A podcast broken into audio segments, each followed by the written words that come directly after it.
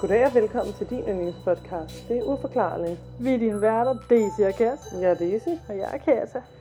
Hold da op i en hjemmelavet hule. Ja, det må man nok sige. Vi kan altså ikke rykke os så meget, så kan vi ikke se en skid, og alting ryger ned i mikrofonen. Og... ja. øh, vi er jo i Nyborg Det er vi da i hvert på fald. en lille uforklarlig ferie, havde nær sagt. Oh ja, øhm, så vi optager på hotelværelset. det gør vi Vi nemlig. har prøvet at bygge en meget øh, homemade hule i vores store, lækre dobbeltseng. Det har vi nemlig. Vi er jo kommet på luksusferie også to med Ja. spa og massage. Vi har fået femretters menu med vin til. Ja, Det har sgu været lækkert. det har Øh, virkelig været dejligt. Og nu ligger vi med store oppustede maver og skal til at øh, optage Og optage, ja. Øh, i vores seng. Og det går lidt dårligt, så hvis I kan høre, at vi be- noget stof, der falder ned i hovedet på jer, skulle jeg sige, så er det fordi, det ikke fungerer det her. Så er det derfor. Øhm, Altså, vi prøver virkelig at... Øhm, ja, og har tæpper over hovederne, som om vi er sådan børn, der har lavet sådan en lille hjemmelavet hule i sengen. Og sådan Ja. noget. Det fungerer ikke så godt, men øh, nu er vi her. men vi gør det jo selvfølgelig for at prøve at gøre lyden bedre, kan man sige. Ja, ja, ja, præcis. Ikke? Men vi sidder ikke behageligt. Nej, det gør vi ikke. Øhm, Jeg kan godt mærke det i min nakke, fordi vi ligesom også sidder med det her tæppe sådan oven på vores hoveder. Ja, ja. Og sådan ikke må rykke os så meget. Men det er også lidt hyggeligt. Ja, det kan også noget. Hvad så? Har du øh, det er nogle fede øh, og lækre fyre, oplevet noget, set nogle fede serier? Hmm, det er et udmærket spørgsmål. Det er et udmærket spørgsmål. Jeg er Uh. faktisk i gang med... Altså, jeg så jo Bridgerton sæson 1, jo, ikke? Som de fleste jo så. Ja. Øhm, men jeg har været bagud med sæson 2, Mhm. Og nu er jeg faktisk i gang med at se det. Nå, det er lidt sent. Det er lidt late to the party. Ja. Husk nu, der kan være spoilers, fordi Katja kommer nogle gange til at spoile ting. Men gør jeg det? Ja, men det er lige meget. Nu har jeg sagt det. Nu kan folk lige spole, hvis de har lyst til det. Rip. Jeg skal nok lade være- med at sige noget. Jeg har ikke set det færdigt endnu. Jeg er på sidste episode. Hvad synes du? øhm, Altså, jeg synes, det er good. Okay. I hvert fald i, sådan, i den Bridgerton-stil, som det jo er. Ja, jeg forstår, hvad du mener. Jeg Ja. forstår. Altså, jeg må Ja. indrømme, jeg kunne bedre lige første sæson. Ja, okay. Det kunne jeg. Det kan, jeg- altså, det kan jeg også godt følge dig i. Ja, øhm, Øhm. Og det er fordi, spoiler alert, jeg synes ikke kemien imellem øh, de to hovedroller i den her, Er det rigtigt? jeg synes sgu ikke, den er så god. Nå. Det synes jeg altså. Okay, for jeg synes faktisk, den kan noget. Jeg tror ikke en skid på det. Ja, okay. Jeg tror ikke på, at de er forelskede. Nej. Og jeg synes, det er kommet meget ud af det blå luft. At sådan, vi har lige mødt hinanden, wow, nu er de forelskede. Det der, de prøver på, spoiler alert, med, det skal være sådan, vi skændes, fordi vi er seksuelt tiltrukket hinanden. Det er jo sådan noget, jeg elsker. Mm. Jeg elsker det på serier. Jeg elsker det også lidt i virkeligheden. Jeg, jeg elsker det der med sådan sexual tension, og jeg føler den bare overhovedet ikke der. Mm. Fra en person, som er virkelig, øh, hvad kalder man det, jeg har virkelig mange gange været i den der situation med sexual tension og skændes med en person og sådan noget. Mm. Så jeg ved godt, hvordan det føles, og det er ikke sådan, der det føles. Mm. Og de er bare lige pludselig forelskede. Altså, det, jeg, jeg, det, det, jeg købte den sgu ikke. Mm. Gode skuespillere, det er slet ikke det. Jeg tror bare, de har Ja, ja. dårlig kemi. Ej, det, det ved jeg ikke. Det er jo bare min mening. Altså, hvad fuck ved jeg, ikke? Altså. Nå, nej, men det er jo en, altså, det er jo en færre mening, jo. Jeg synes bare, jeg hoppede ikke på den, hvor jeg synes, at for eksempel de to skuespillere, der spillede Daphne og ham der hertugen i første sæson, Mm. der troede jeg mere på det. Også selvom det var også lidt rush, synes jeg. Men, men der troede jeg mere på det. Mm. Jamen, I get you. I Ja. get you. Ja. Øhm, men ja, hun er da smuk, den der hovedrollen, det er da slet ikke det. Ja, ja, bestemt. Altså, men jeg elsker jo også bare, altså jeg elsker dronningen, for eksempel. Ja, ja, men det har jo ikke noget Og- med deres Nej, nej, det er gøre. ikke noget med deres at gøre, men der er bare sådan, der er flere karaktererne, øhm, som bare sådan, de kan, de kan noget. Ja, jeg synes jo, at hende øhm, med det røde hår, øh, hvad hedder hun, Pen- Penelope, Øh, Penelope. øh, Penelope, Ja. og så ham der, selvom han er totalt nobody, ham ja, der, hun er vild øh, med. Colin. Jeg vil meget hellere se noget om dem. Altså, jeg sad ja. hele anden sæson igennem og var sådan her, okay, lad mig nu se noget, noget om... Øh. Det er også fordi, jeg har det lidt ham der, vi spoiler lige totalt, ikke? Men ham der, der spiller hovedrollen, ham der den Ja, ældste, Anthony. jeg har det sådan lidt, okay, shut nu op, så hårdt har du det heller ikke. Altså, sådan, men hold nu kæft. Ja. Ja, jeg, jeg, jeg synes sgu ikke anden sæson, jeg synes, du ved, men jeg har da tænkt mig at se tredje sæson. Ja, ja, ja, ja. Øh, Og jeg elsker sådan noget, der foregår i en anden tid med flotte kjoler og sådan noget. Det er slet ikke det. Mm. Så selve stilen er totalt mit mig. Ja. Ja. Øhm, ja, det var det, jeg ville sige. Jamen fedt, mand. Skal vi gå videre? Ja. Øhm, Har du noget spændende, du vil fortælle? Med omverdenen, hvad jeg vil sige. Eller dele med omverdenen. øh, jeg har været i Gæsser, Ja, det har du da. og vi tog en tur til Nykøbing. Ja, det gjorde I da. Og jeg har lavet nogle øh, genbrugsfund. Ja, det gjorde du også, det. Det var nice. Fedt, Jeg elsker, jeg elsker at shoppe både dyre, men også billige ting. Ja. Hvis det sådan er små fund. Der er jo ikke nogen hemmelighed, at jeg for det første elsker tøj og accessories og hele paduljen, Mm. men jeg elsker også vintage. Så det der med at gå i genbrug og vintageforretninger og sådan noget, det er, Undskyld, jeg kommer til at vælte det hele her. ja. Nå, men det er bare lige mig. Så det var fedt. Og det, jeg har da også planer om, at vi skal til Nyborg i morgen og prøve at finde nogle genbruger. Oh yeah. Oh yeah, hvis vi Ja, har råd til det det oven bliver på lækkert. algomen. Ja. Nej, ødelag, jeg tror lige, det ødelagde mikrofonen, skal. Åh oh, nej, Ej, det gør jeg forhåbentlig ikke. Nå, vi går videre. Jeg synes, vi skal finde... Er det mig, der starter? Nu har du snakket i to afsnit i træk. Jamen, det kan vi da godt sige der. Okay, ved du hvad? Fordi først der har jeg... Øh, det er egentlig ikke rigtig min sag, men først har jeg en lille bonusfortælling, Ja, som er nedskrevet af en herre Thomas Nielsen. okay. Det er fordi, at jeg nærmest bare læser direkte op, ikke? Så derfor siger jeg lige, hvem der har skrevet det, ikke? Mm. Museumsinspektøren står og roder i nogle gamle støvede kasser, og solen slider sig igennem et tungt glaskidt. Det er som om, at der er nogen, der kigger på ham, og han kigger op. Lamslået og med hængende underlæbe ser han direkte på et gespens fra en helt anden verden. Han springer for livet og brager sammen med en af de piller, øh, der bærer slottets tag. Forvirret og ude af stand til at tænke rationelt, spænder han gennem slottet, løber øh, til han ser det grønne græs udenfor. Her ender mareridtet, og blødende fra ansigtet sætter han sig og aner ikke sine levende råd. Museumsinspektøren lovede over for sig selv den dag og hele omverdenen, at han aldrig nogensinde ville sætte sine ben på Nyborg Slot igen. Nå, Historien blev fortalt øh, igennem en øh, kulturhistoriker fra Nyborg Slot, Jesper Olsen. Det er altså her, ham her Thomas har hørt om det, ikke? mm. Og Jesper siger, at det var den lysegrå dame, der af og til viser sig deroppe. Historien fortæller, at hun var datteren af en lænd, som jeg forestiller mig en fin mand, øh, der for længe, længe siden administrerede slottet for kongen. Okay, det kan mening. Hun skulle giftes med en rig øh, mands grimme, grimme søn. Men i stedet for blev hun gravid med den smukke staldkarl. Det var ille set dengang, og hendes far modede hende derfor inde på slottet. I dag går hun rundt og leder efter sin kærlighed, fortæller han. Det er ikke kun museuminspektøren, der har oplevet nogle underlige ting på Nyborg Slot. Flere gange er der hørt bulren og skramlen deroppe. Jesper Olsen, som var ham her slotsmanden nu, der også øh, åbenbart laver ridderarrangementer på slotten, han kan af og til gå rundt med et udrustet tungt svær, og det er noget, de så frem, når uhyggen breder sig. For eksempel hvis de hører skrammel eller sådan noget på slottet, ikke? Mm. så siger han så, at det som regel bare er en due, der rumsterer i det gamle byggeri. Øh, eller noget, der giver sig, øh, og en, en gang så gik alarmen på slottet, slottet i gang ved en bevægelse, som man ikke ved, hvad er, fortæller han. Vi har udskiftet flere, alle alarmerne, men lige meget hjælp det. Vi har øh, på den anden, øh, øh, vi var fuldstændig på den anden ende. Til sidst så fik de hjælp af nogle teknikere, der forklarede, at det var elektriske påvirkninger, der blev ved med at tænde alarmerne. Og altså ikke et spøgelse ifølge dem. Ifølge kilder har den lysegrå dame endnu ikke fundet sin kære Karl, så hun vandrer stadig rundt fra kongens værelse og gennem gangene og hen til et vindue, hvor hun står og kigger ud. Ja, men den oprindelige museuminspektør har altså ikke været der siden, og det er ganske vist. Okay. Er det ikke sjovt, som om alle spøgelser, man hører om i Danmark, de har været muret inden? Ja. Ligegyldigt om man er på drag, så det var jo bare noget, man bare gjorde i gamle dage. Man murede bare unge damer inden. ja, det er uhyggeligt. Ja. Det er det da. Det er lidt creepy. Det var egentlig bare en bonussag. Det var ikke min rigtige sag. Jamen, den var da spændende. Det var den da. Og så på Nyborg Slot. Mm, det var det derfor. Jeg ville egentlig Ja. gerne have lavet en fuld sag om det, men der var bare ikke rigtig noget. Nej, okay. Jeg kunne ikke finde nok info Der var ikke så meget på det, nej. Der var ligesom den her artikel, hvis du forstår, ikke? Ja, ja. 100 Så jeg var sådan, okay, så læser jeg bare det op i stedet. Ja. Nu kommer min real case, Okay. som handler om Erna Hockenmeier. Og øh, vi skal til Odense, så det er ikke helt i Nyborg, men stadigvæk inden for temaet. Vi, det, vi er stadig på Fyn, ikke?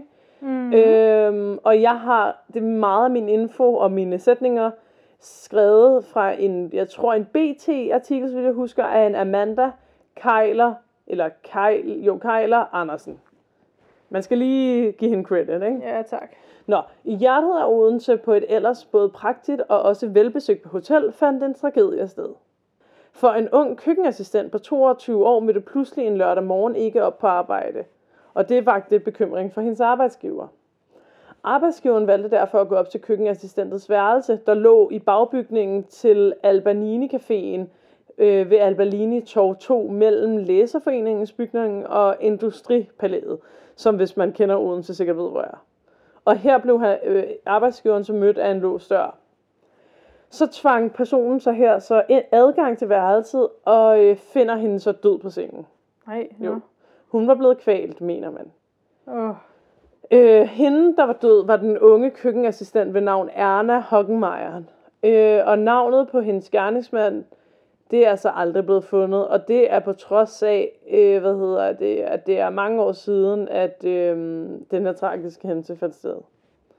Drabet på Erna Hockenmeier fandt nemlig sted i slutningen af november i 1946. Det er altså omkring 75-ish år siden, ikke helt, men ja, øh, at man fandt den 22-årige kvinde dræbt på sin hotelseng. Og det er altså helt uden en opklaring. Deraf kan den være med i vores podcast, ikke? mm, Kvælningsmærkerne på Erna her gjorde, at man med det samme vidste, at det var mor. Hun var desuden blevet afklædt og lagt på sengen med en buket blomster i hænderne. Er det klamt? jo, åh. Dynen var blevet lagt over hende, så det så ud, som om hun sov. Politiet gik straks i gang med efterforskningen. Det første teknikerne kunne slå fast var, at der var ingen tegn på voldtægt. Der har jeg så lige tilføjet, at man kan altså godt være blevet voldtaget, uden man kan se det. Mm. Altså det er ikke altid, at der er mega sov og sådan noget.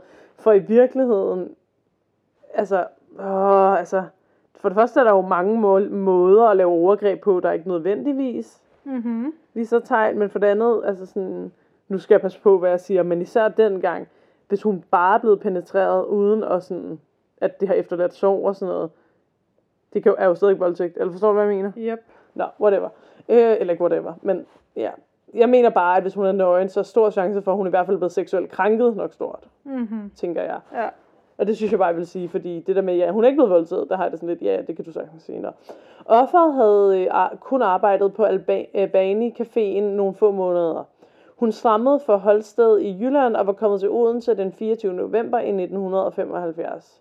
Det var dog ifølge datidens aviser, som for eksempel Fyns Stiftstidende, almen kendt, at Erna Hockenmeier havde skillige mange mandlige bekendtskaber, og så var hun jo en skøge. Nej, altså, det er jo ikke noget, jeg har synes, vel? Det var jo Ja. det var sådan, det er sådan, jeg tænker, at de har tænkt om hende, ikke? Mm. Og der var åbenbart mange af de her mænd, der efter sine besøgte hendes hotelsværelse om aftenen. Og det synes jeg bare er sådan lidt, det, det var så typisk victim blaming i de gamle aviser, at sådan, så var hun også selv udenom det. Eller Ja, forstår du, hvad jeg ja. mener? Nå, men sådan var det jo bare dengang. Men det værste er jo, at man kunne sikkert også have læst det i dag, ikke? Ja, whatever. Politiets efterforskning øh, koncentrerede sig derfor i høj grad om øh, Ernas mandlige bekendtskaber.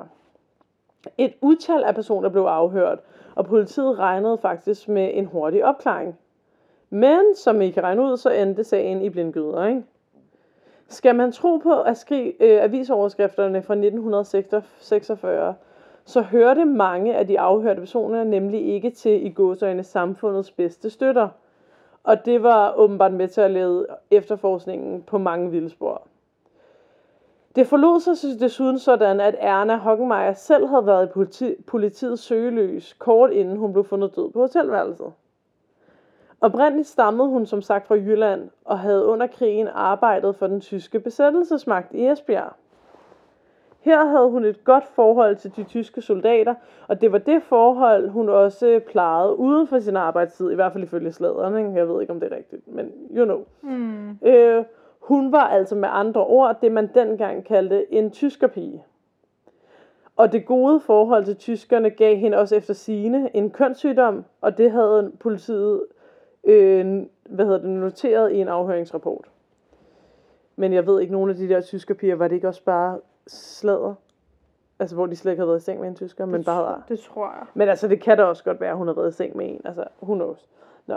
Politiet følte sig desuden overbevist om, at hun ikke bare arbejdede og havde omgang med tyske soldater, men at hun også var stikker og udgjorde en sikkerhedsrisiko for Danmark. Derfor havde hun i en rum tid været anholdt. Men på grund af manglende beviser var hun blevet løsladt, hvorefter hun så var flyttet til Odense Mm hvad hedder det? Øhm, I december i 1946 var politiet klar til at afhøre Erna endnu en gang øh, med henblik på at afgøre, om hun var stikker eller ej, men det var altså for sent, fordi på det tidspunkt var hun allerede død.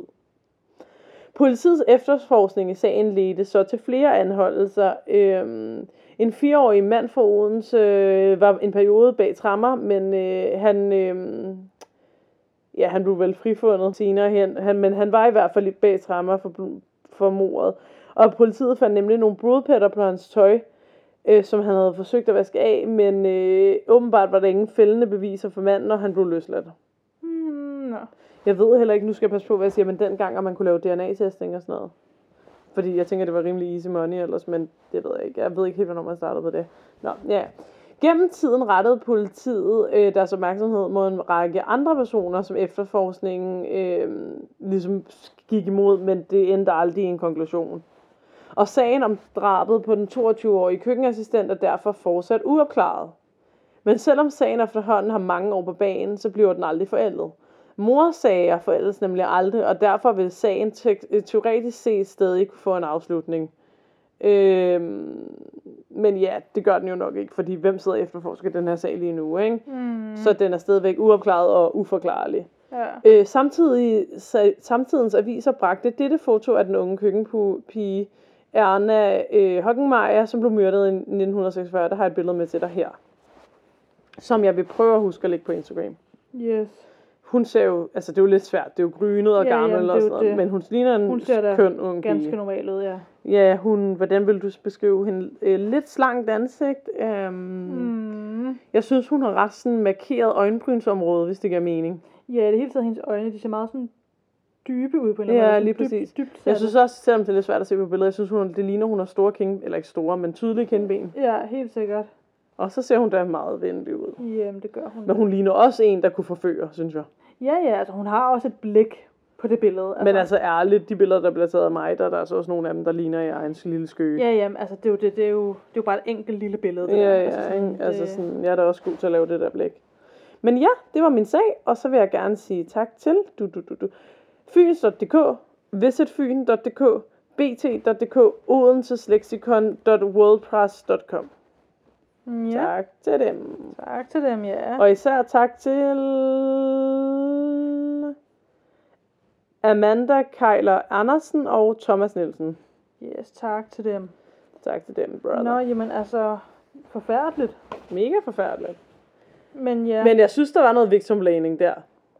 ja, Øhm, det, ja. ikke at vi skal ind og diskutere alt det, men noget, jeg synes, der var så forfærdeligt ved de der tyske piger, ikke? det er for det første, den enkelte tyske soldat. Selvfølgelig var der nok også nogle af dem, der var ubehagelige. Men det var jo ikke dem, der havde bestemt, at man går ud og dræber jøderne eller ført krig. Altså, de var jo bare soldater. Forstår du, hvad jeg mener? Jeg tror også, mange af dem gjorde det af tvang, fordi at de vidste, hvis ikke jeg gør det her, så bliver jeg bare selv dræbt. Ja, øh, der, er jo- der er jo meget det der med, at man ikke må desertere, eller hvad det hedder.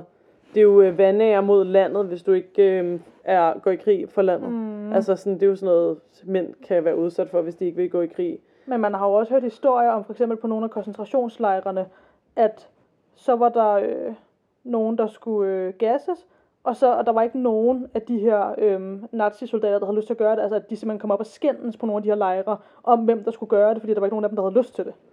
Ja, ja, men, altså, men også for eksempel dem, der var i Danmark, de tyske var i Danmark, det er jo nok ikke, jeg tror altså ikke, det har været de værste, fordi Danmark var jo bare sådan, nå okay, tag os. Altså, Ja, ja, det jeg ville sige med det var, at sådan, så en ung pige møder en ung fyr, hun er sgu da ligeglad med, om han er tysker eller ej.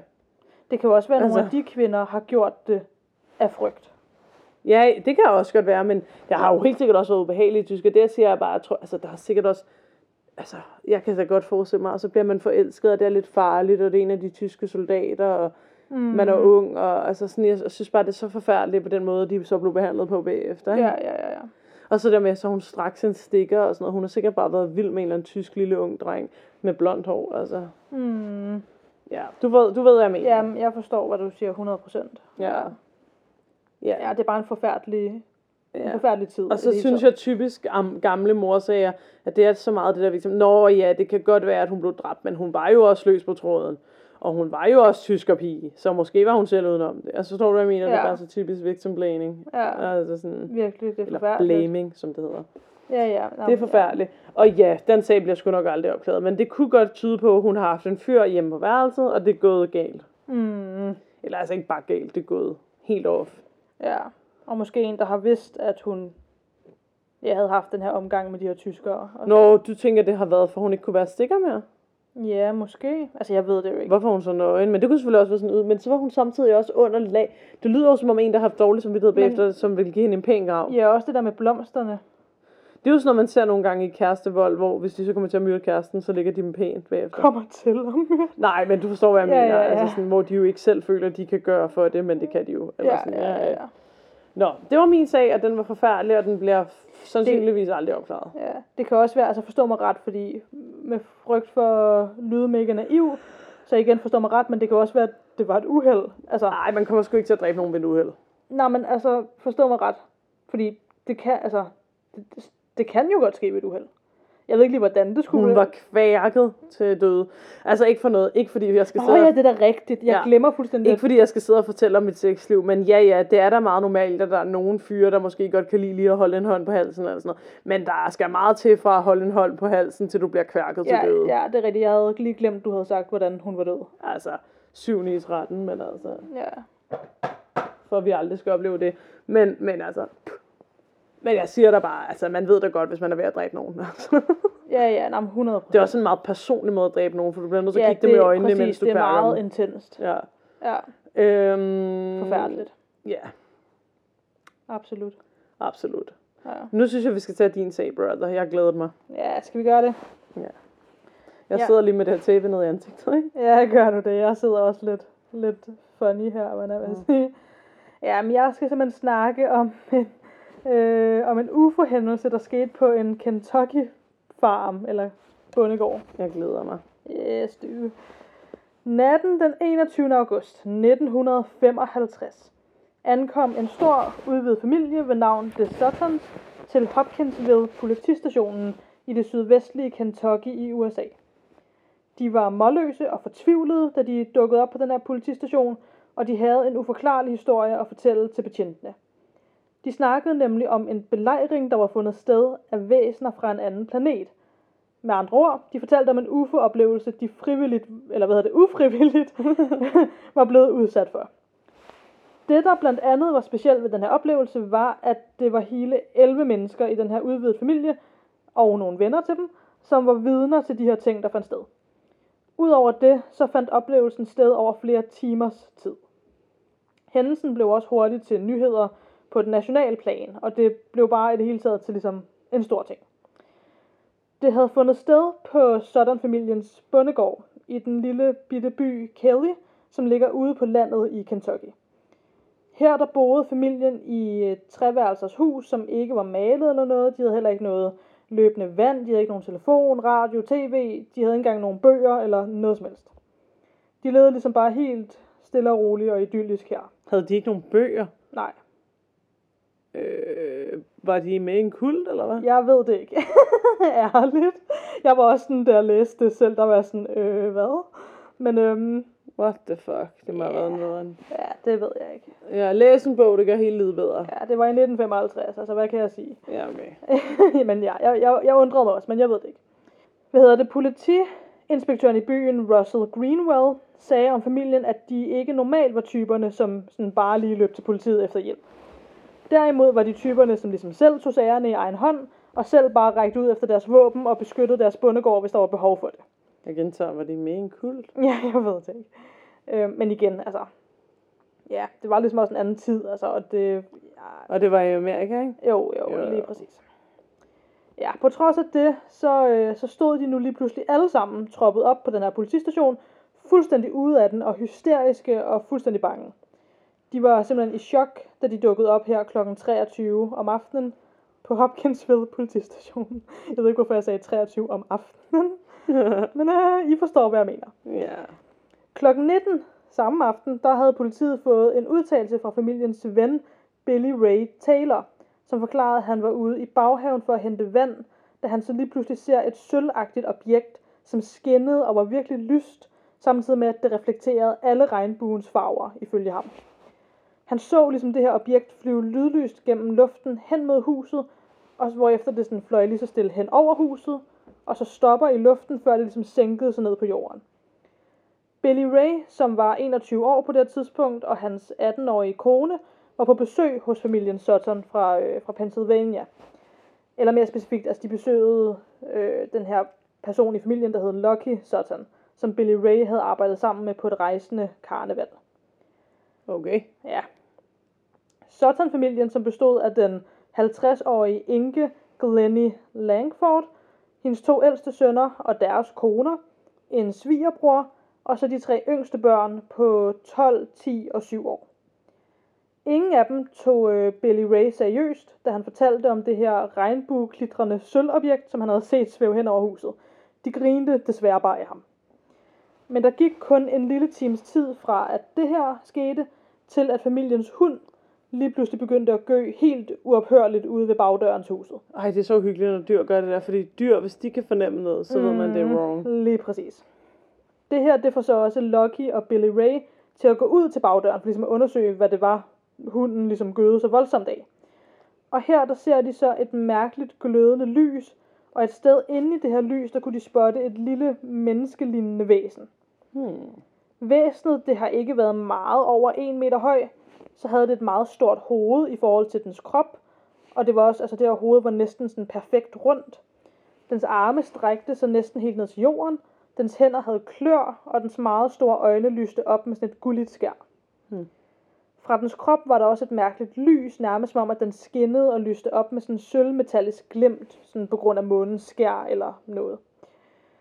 Fuldstændig ude af den og skræmte, så skynder Lucky og Billy Racer at hente en shotgun og en riffel, og begynder simpelthen at skyde mod den her lille skabning. Nå. Ja. Væsenet det tog så sine hænder over hovedet, nærmest for at vise, at den var altså ikke farlig eller noget, mens den fortsat gik hen mod bagdøren af huset. Det var som om, at selv hvis skuddene ramte den, så var den fuldstændig upåvirket af det.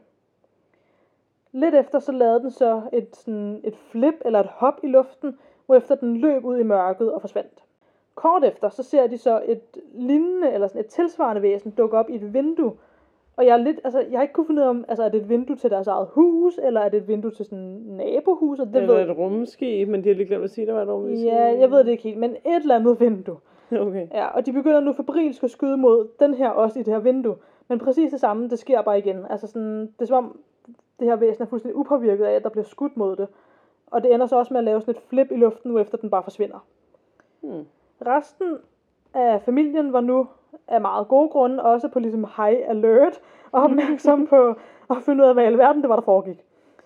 Glennie, hun øh, fortalte efterfølgende, hvordan hun skyndtes ud i gangen øh, til huset her ved bagdøren og dukkede sig ned ved siden af Billy Ray, der ligesom også havde dukket sig ned her. Og det var der, at hun så også ser et væsen, som nærmede sig øh, døren til huset. Hun beskrev, hvordan det lignede en sådan 20 liters benzindunk med et hoved ovenpå, og så med små ben nedunder. Ej, et sjovt billede. ja. og, så, øh, og så lagde hun mærke til, hvordan den ligesom lyste op, som et stykke metal ville gøre det. Mm. Da øh, Taylor fra familien pludselig besluttede sig for at gå udenfor, så begyndte situationen for alvor at eskalere. Han øh, prøver lidt at være en held, tror jeg, og han træder ligesom ude for døren, og er klar til ligesom at tage imod, hvad der kommer. Og nu, øh, og han står så under sådan et øh, altså overhængende tag, der ligesom er sådan ud fra huset. Dem fra familien, som så står indenfor bag ham, kunne nu observere en hånd med klør, som rækte ned oppefra og rørte ved hans hår. Familien begynder nu at skrige op og sådan rækker ud efter Taylor, for ligesom at hive ham ind i huset igen. Mens Locke, han skynder sig ud og begynder bare at skyde op mod den her hånd, der lige havde rørt ved Taylors hår. Bagefter så begynder han så med at skyde mod endnu et væsen, der lige pludselig dukker op over i et træ, der er tæt på.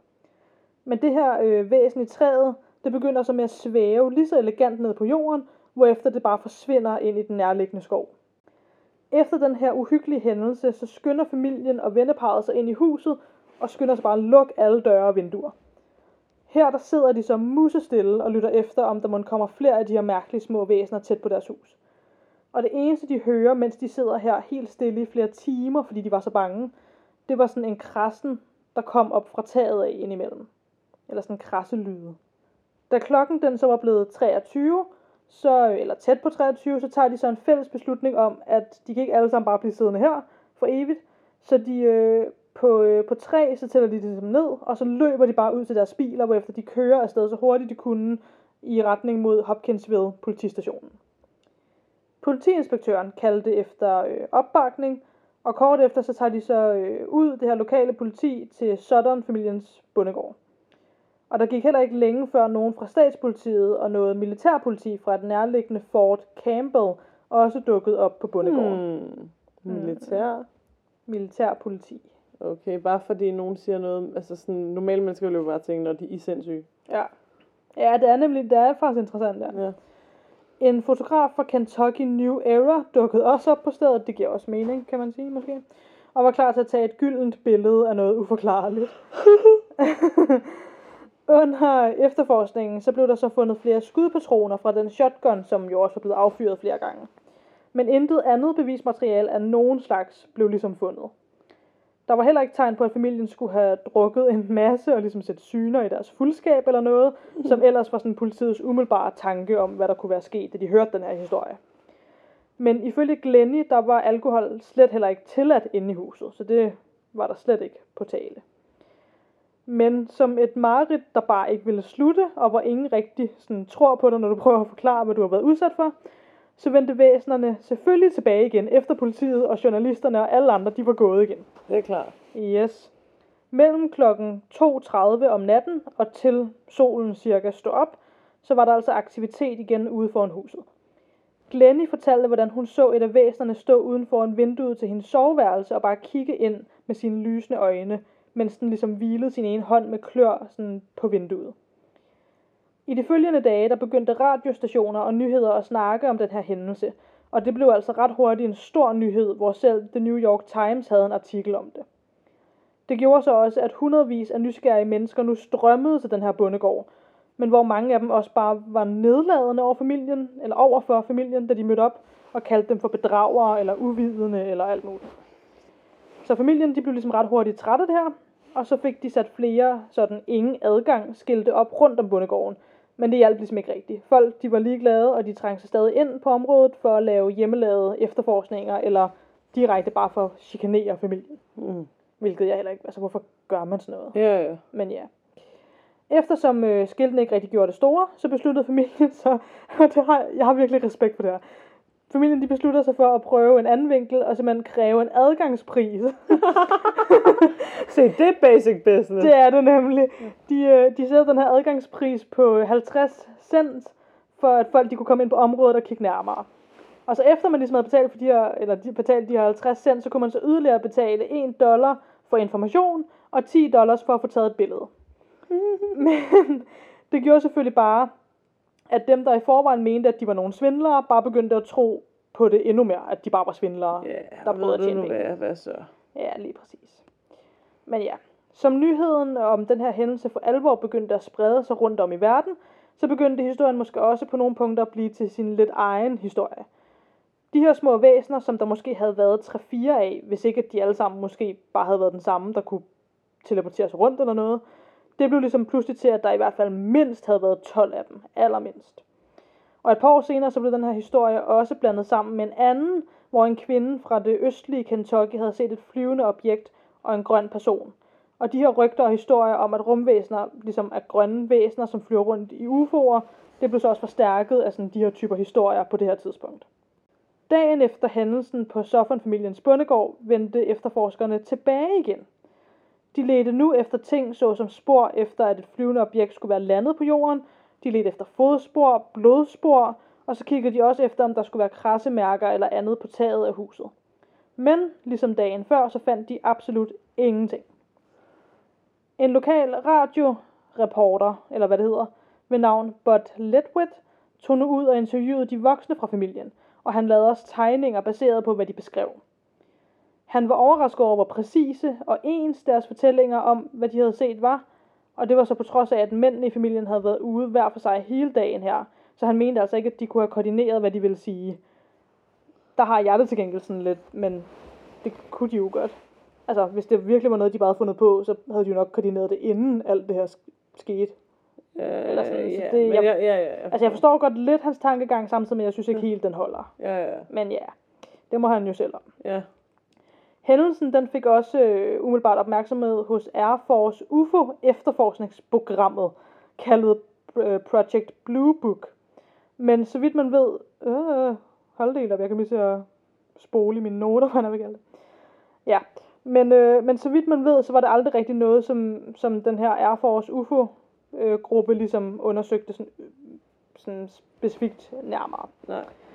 Man ved dog, at de trods alt kontaktede dem fra det her Fort Campbell, altså det her militærpoliti, for ligesom at høre, hvad de havde at sige om det hele. Men den største efterforskning af hændelsen fandt dog sted cirka et år senere i 1956, hvor en ufologist, altså en UFO-efterforsker og ekspert, hvis man kan sige det, ved navn Isabel Davis, tog det i sine egen hænder og undersøgte sagen nærmere. Hun udkom så også med en rapport om hændelsen på 200 sider. Den blev øh, udgivet af Center for UFO Studies, som var en gruppe, der blev grundlagt af Dr. J. Allen øh, Hynek, som var en efterforsker på øh, Project Blue Book.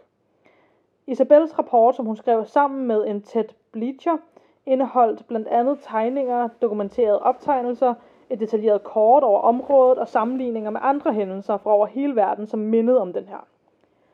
Til sidst var der også flere interviews med medlemmerne fra Sutton-familien og politiefterforskere, som havde været inde over sagen. Isabel hun satte også fokus på efterforskernes mangel på bevismateriale, men hun synes ikke, at nogle af de andre teorier gav mening. Altså, at det skulle være et svindelnummer sat op af familien, eller som nogen også foreslår, at det skulle have været en gruppe hallucination. Hun satte også fokus på, om de måtte kunne have overdrevet i deres beretninger om hændelsen. Men efter selv at have mødtes med familien og venneparet, og især Glennie, så var hendes indtryk af dem, at de ikke burde have nogen grund til hverken at lyve om det her, eller overdrive det på nogen måder. Der var heller ikke nogen af dem, som havde en forhistorie med at lyve, eller påstå ting, der måske ikke var helt sande, for at få opmærksomhed eller af andre grunde. I 2006, der kiggede en Joe Nickel på sagen, og han er ligesom en senior researcher fra The International Committee for Skeptical Inquiry. Og så er han desuden en selvproklam... Øh, hvad hedder det? Selvproklam... Jeg kan Selvproklameret hedder det. proklameret... Wow, det var svært for mig at sige det ord. Øh, paranormal efterforsker. Hmm. Han kiggede blandt andet på en artikel med navn Siege of the Little Green Men. Og efter at have kigget på det her og et hav af andre artikler, så bemærkede han, at Billy Rays udtalelse om den UFO, han så som den allerførste, og det var før familien ligesom troede på Billy Rays ting her, at det faktisk matchede med, at der var nogle helt andre personer, som i, hvad det, i de samme dage havde fundet en lille meteor i nærområdet. Hmm. Så sådan, han satte ligesom spørgsmålstegn med at om det var det, som Billy Ray han så. Hmm. Det er ligesom var den her meteor, der bare Ja, var, ja. var faldet ned. Altså, jeg føler ikke, det helt var det, Billy Ray han ligesom sagde, han så, men... Nej, men man kan også forestille sig meget. ikke? Ja, det er det. I forhold til de små grønvæsener, så påpegede Joe her så, at en ule måske godt kunne ligne noget af det, der var blevet beskrevet. Og det synes jeg, man har hørt før med sådan UFO-ting. ja. Fordi der er så åbenbart bestemte ulers øh, meget sådan lange vinger, der måske godt kan have lignet lange arme, og sammen med deres klør og gule øjne, lange ører og runde hoveder, så kunne det måske godt passe på beskrivelsen af de her væsener. Hmm. I forhold til, at de så også skinnede på sådan en metallisk måde, så, ja, så snakker han så også om, om det kunne være på grund af månens skær og refleksioner og sådan noget. Ja. Ja. Der har jeg det også sådan lidt, jamen det sagde familien jo også selv, eller sådan, så det, jeg ved ikke Ja. helt, hvad hans pointe med det var. Der er dog flere efterforskere, der mente, at familiens beskrivelse af hændelsen mest af alt lød til, at de her væsener, hvad de så end har været, måske bare har været nysgerrige på familien, og derfor gerne ville tættere på dem for bare lige at undersøge dem, eller sådan Ja, ja. kigge på dem. Hvilket selvfølgelig også kan være uhyggeligt, fordi hvorfor, altså, er de reelt bare nysgerrige, fordi de er nysgerrige, eller er det fordi de vil et eller andet? Ja, eller, ja, det er ikke rigtig til at vide. Men ja, så vil jeg rigtig gerne sige tak til History.com, Wikipedia og WashingtonPost.com. Ja, tak til dem. Og så har jeg nogle af, øhm, af de her tegninger med, som, øh, Uh. som der blev lavet i den der rapport der. Eller? Hold da helt det op. De ser klamme ud. Ja. Den første, de ligner virkelig sådan nogle øh, typiske, sådan nogle, der kunne leve i en sø eller sådan noget. Mm, Med store, klamme øh, ører på, altså det ligner sådan et udyr, man vil lave, der, der svømmede rundt i en sø. ja, virkelig. Men som også ligner lidt en mand.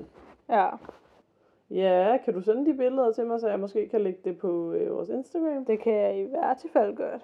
Ja, tak, brother. Yes, yes. Altså, jeg, ved, jeg har det lidt med sådan nogle, der siger, at hvorfor skulle folk sige det? Og... Men så er der jo selvfølgelig også noget, der er jo nogle mennesker, som har psykiske sygdomme, der går, tror og gør, at de ser ting. Og så er der selvfølgelig mennesker, der bare gerne vil være kendte. Og... Men der er også en del af mig, der er sådan, hvorfor ikke? Ja, men det er det, altså. Men jeg havde respekt for, at de tog entrance. Ja. Det, det var, synes jeg var nice. Men det synes jeg også tyder på, at det ikke er noget, de nødvendigvis bare finder på. Det der med, at de starter med at sætte ingen adgangsskilte op. Ja, det er og rigtigt. derefter lige pludselig er sådan, det virker ikke det her, lad os bare tage en Tjene kassen adgangspris. på det, ja. ja. Fordi hvis de virkelig bare svindlede, hvorfor gjorde de så ikke bare det til at starte med? ja. Hmm, det er det rigtigt. Men ja, men det er selvfølgelig ikke til at vide. Uler, sød idé om, at det bare var uler, der var sådan, hvad laver I? Ja, Men på den anden side, en ule vil ikke komme tæt på. De hader mennesker. ja præcis. Og Øh. slet ikke, når du begynder at skyde efter dem. Og også det der med hunden, fordi altså, ja, hunden kan måske godt have gøet af en ule, Men ikke på den måde, måske. men nej. Og især hvis det er, altså, hvis det er et område, hvor der er uler, vil hunden så ikke være vant til det. Ja, jeg er enig. Så vil Det- den jo ikke lige pludselig bare gø voldsomt af et eller andet. Altså, jeg har det jo sådan, jeg tror altså, der er mere derude. Mm. Om det sådan er rumvæsen på den måde, vi forestiller os, det ved jeg ikke, men jeg tror, der er mere derude. Ja, Det tror jeg altså. ja. Ja. Skal vi tage ugens lys, eller hvad? Lad os gøre det. Nej, vent, jeg har faktisk lige en anbefaling. Ja, Den podcast-serie, der hedder øh, Det levende bevis, det handler om, øh, det handler om nogen, eller en pige, hvis forældre er blevet dømt for at omskære hende og hendes søster, men hende og hendes søster siger, at de ikke er blevet omskåret. Og hvordan øh, at Danmark måske har lavet et justismord. okay. Øh, ja, det er sådan den korte. Den handler om mere, men det er sådan, den kan virkelig anbefales. Ja, Ja, og så nu til ugens lys. Jeg tror, mit ugens lys er, at vi er her i Nyborg og lever luksuslivet og er på ferie næsten. Vi arbejder nu, men ja. Det er altså også mit lys. Det er simpelthen... Øh, vi har et fælles lys. Vi har et... Nå, et fælles lys. Nå, romantisk. Gucci, Gucci, Gucci. Ja, ved du hvad, det synes jeg. Skal vi slutte på den? Ja, lad os gøre det. Jamen, var det så det? Ja, det tænker jeg. Jamen, så until then. Og til alle ånderne derude. Please don't hjem til os.